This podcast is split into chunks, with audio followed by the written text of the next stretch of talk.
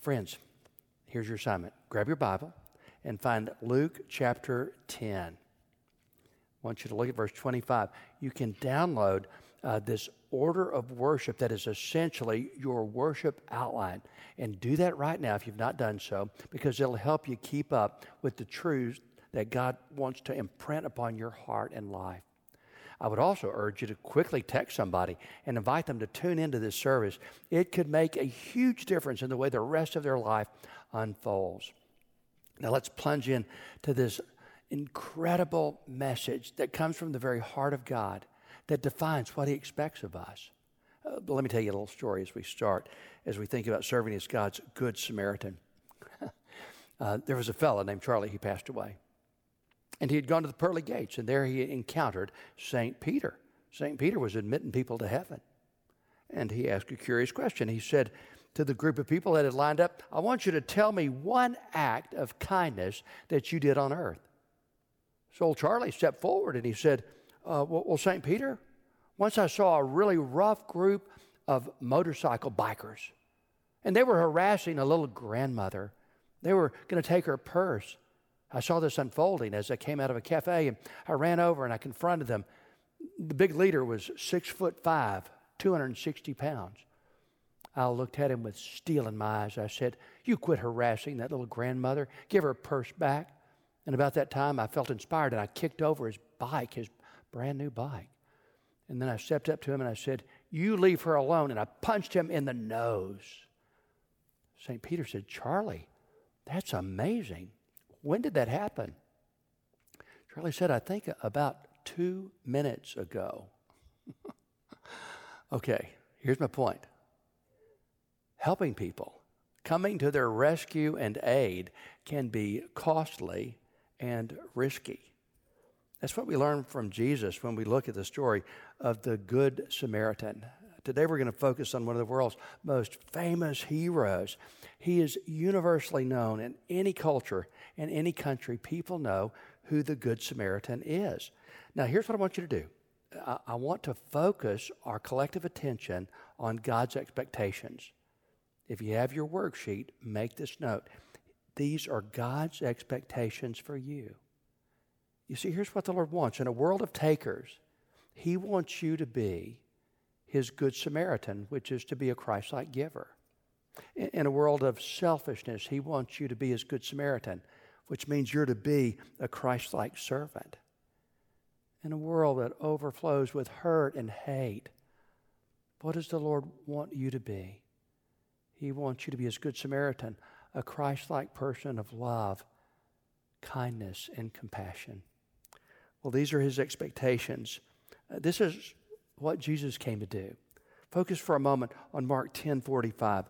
Listen to these words that define the very purpose of the life of Jesus. Jesus said, The Son of Man did not come to be served, but to serve and to give his life as a ransom for many. Why don't you underline the word to serve and then to give? And why did he come to serve and to give? Because he loves us more than you can possibly fathom or imagine. For God so loved you, my friend, that He gave His only Son. If you'll just trust in Him and follow Him, oh, He'll infuse your life with His life. You see, that's the goal of God. He wants you to be motivated to serve and to give by His love. Well, let's come now to one of the most famous stories in the literature of the world one of the Bible's treasures. It's in Luke 10, verse 25. It's the parable of the Good Samaritan. Let's pick up here in verse 25.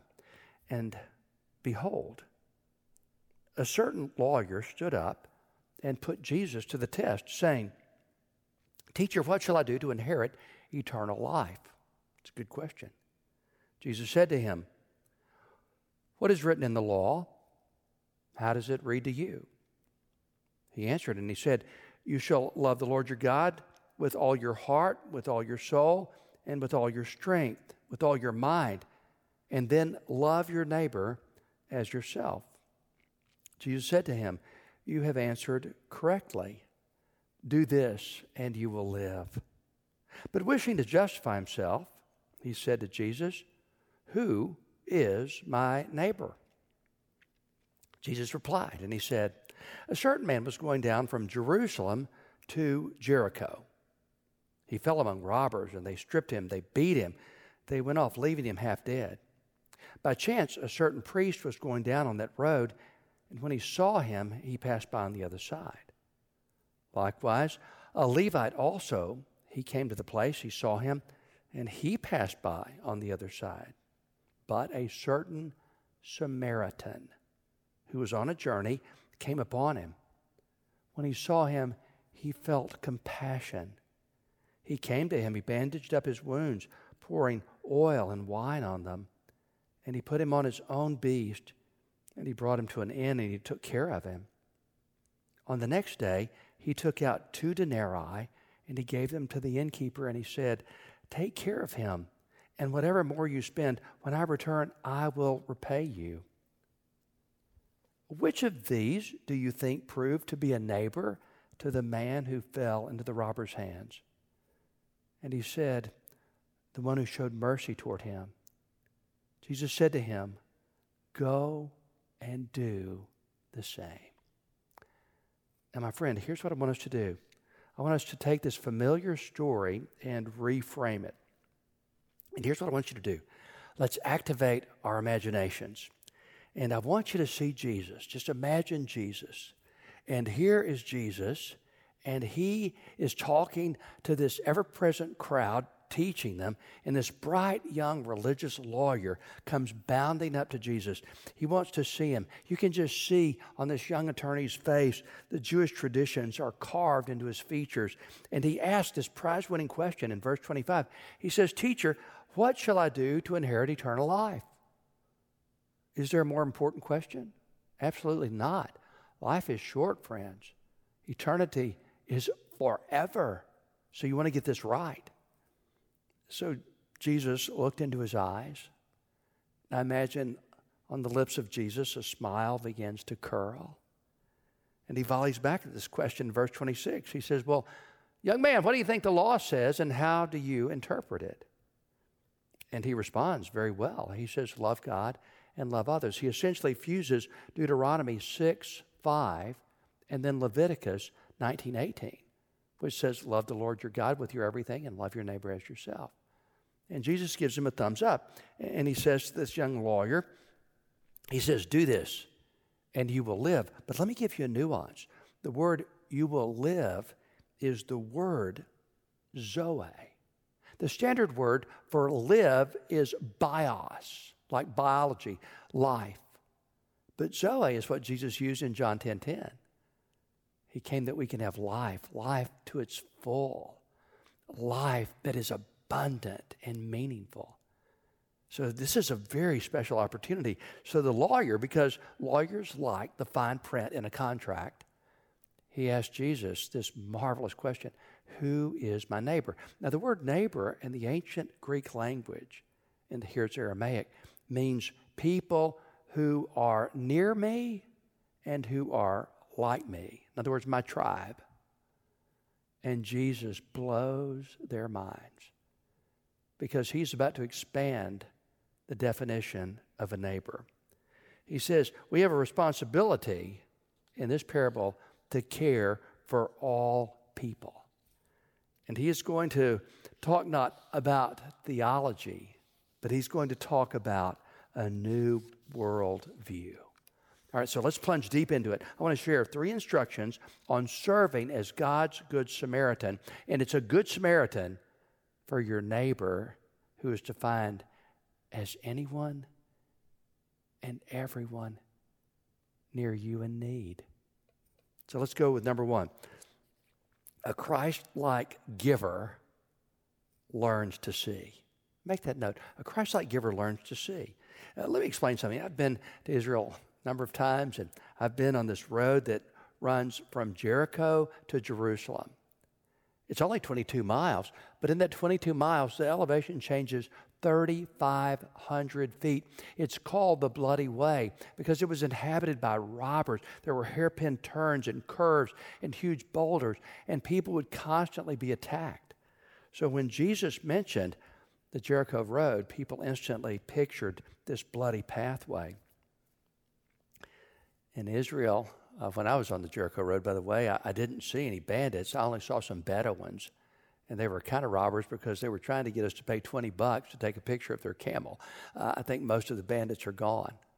Uh, but I can tell you this in Jesus' day, there was in Jericho the retreat center for the priest and the Levites. And they would travel along that road regularly to go to the temple and to do temple service. So this man who had been beat up. He is then seen by who? He is seen by a priest and a Levite. They see this man who's been beat up. His clothes have been ripped off. He is almost dead. And yet, what do they see? They really don't see a wounded man, they see a problem. They see an obstacle in their path. They see perhaps a dangerous trick or maybe a hazard to their schedule. And then Jesus, he switches it and he says, This man who is a Samaritan, and a friend, this good Samaritan, Jesus says, sees this person in need totally differently. He sees him as a person who is made in the image of God, a person of worth, value, and dignity. He sees this person not as an obstacle, but as an opportunity to help and to serve and to live out God's golden rule. So let me ask you a very important question How do you see people? In this story, we see three examples of how folks see others. Number one, the robber sees people like this What's yours is mine, and I'll take it. That's the way the robber sees people. The priest and the Levite they see it like this What's mine is mine, and I'll keep it. I don't need to share with you. It could be too risky and costly. But the Good Samaritan, here's how he sees it What's mine is yours, and I'll share it. I'll share it. Oh, friend, I want to suggest that you might need some vision training. I want you to compare your vision to the robbers, to the priests, to the Levites, and then to the Good Samaritan. Because here's the goal of God He wants you to see people through the lens of Jesus. We can determine what that looks like in John 4, verse 35. John 4, verse 35, Jesus is talking to that woman at the well. He just had a conversation with this much married lady, and uh, he explains something to his disciples. He says, do you not say, Four months more than the harvest? I tell you, open your eyes and look at the fields. They are ripe for harvest. Friend, let me urge you to pray that prayer. Open your eyes and see people the way Jesus sees them. Here's one of my favorite goals I keep these sunglasses near my desk to remind me to see with Jesus lenses. I want to see people and the circumstances of my life the way Jesus sees them. I want to have Jesus' vision. I want to eliminate my inherent prejudices. And I want to see people who are wounded, who are lost, who are lonely, who are insecure, who are captives, who are hurting, who are broken. And I want to see that person as an opportunity for me to be a good Samaritan. Well, let's move from eyes to heart. Number two, a Christ like giver learns to care. Let's move from our eyes all the way down to our heart.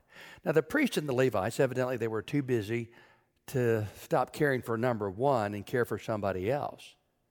Now, here's a nuance of the story the man has had his clothes ripped off.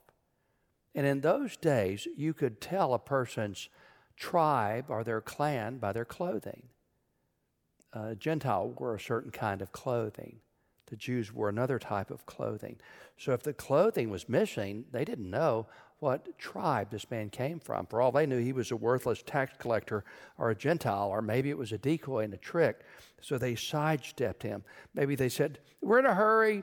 we're going to go serve God at the temple. We don't have time for this guy. Besides, if we get blood on our hands, we may be disqualified. And furthermore, somebody will come behind us. Mr. Somebody will help out.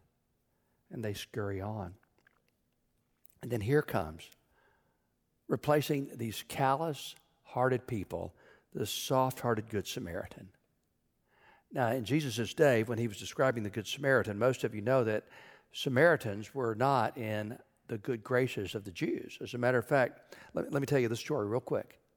In 722 BC, the area of northern Israel, the northern kingdom of Israel, fell and they were taken into captivities, but some of the Jews remained. But they intermarried with their captors.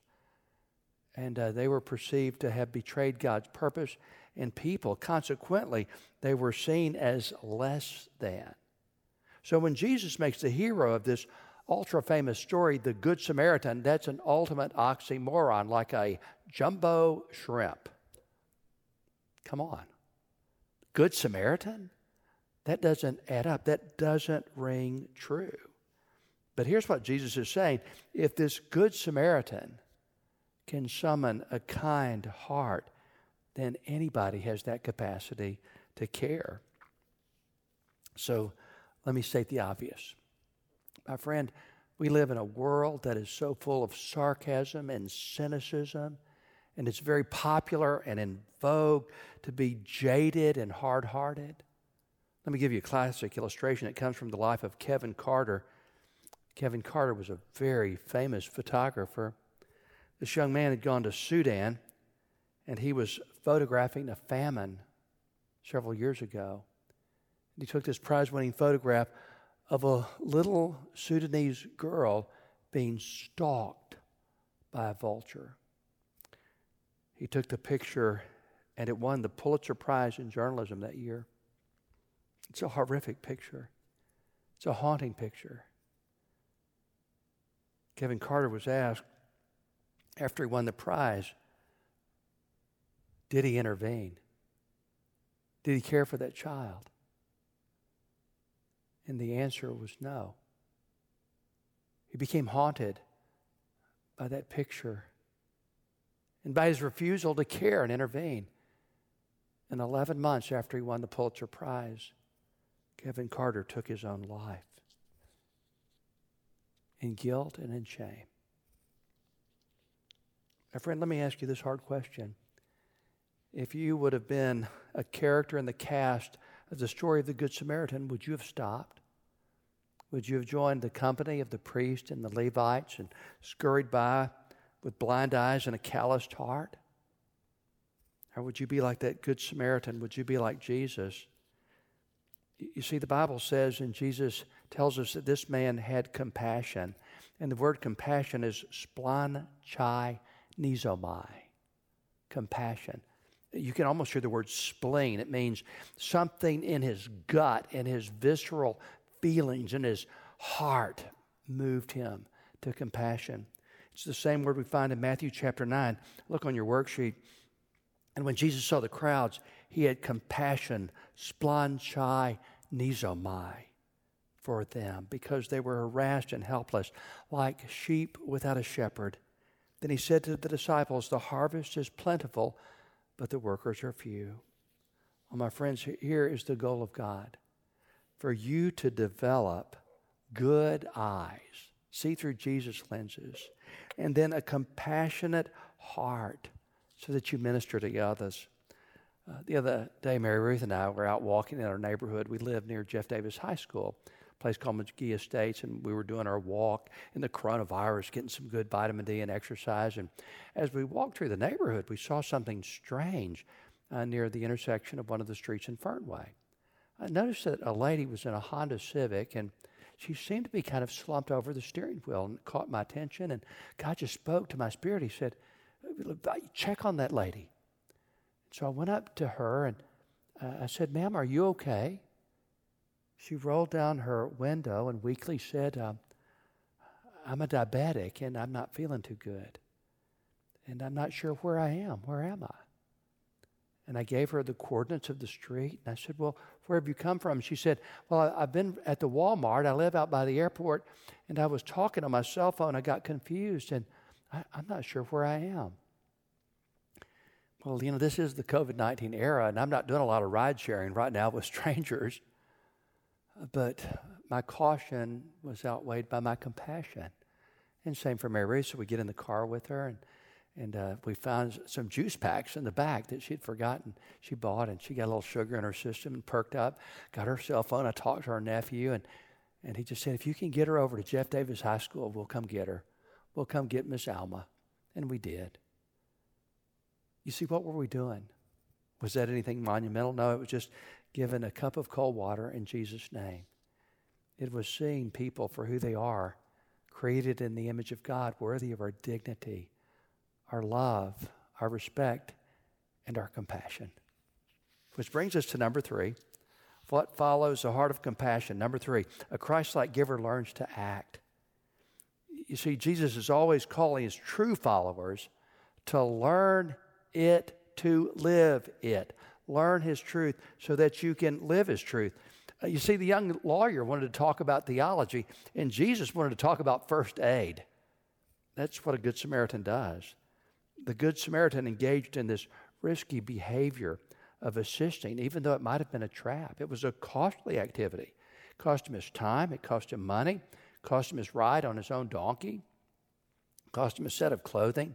When he found the innkeeper, he gave him two days' wages.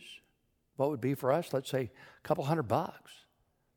Because he was expressing compassion in a tangible fashion. You know something I've learned over the years, friends? I've learned this great truth. You can give without loving, but you can't love without giving. You see, we see a, a person who gives himself because he has a heart of love for this stranger. And that's what the Lord expects of me and you. Let me give you another classic story. It's a picture of what happened in 1946 after the devastation of World War II, there were a group of Christian German young people who went over to Brussels, Belgium, and they were going to rebuild a church. So they engaged in the rebuilding of the church. One of the German bombs had hit nearby, and the statue of Jesus was retained, except it blew off the arms. But one of the final jobs was to restore the hands of Jesus on the statue. But one night, the young people got together and they had this epiphany. They said, Now, wait a minute. We are the hands of Jesus now in this world. Let's symbolize the fact that we are the hands of Jesus by leaving them off. You see, this becomes a call to action. To do what it says in Matthew 25, verse 40, listen to these fabulous and motivating words. The king and this is King Jesus, my friend. Listen closely, don't miss it. The king will reply, Tell you the truth. Whatever you did for one of the least of these brothers of mine, you did for me. My friends, this is the call to action. It's not adequate for us to simply see people in need and cluck our tongues and feel sorry for them and step by them. No, we are called to act.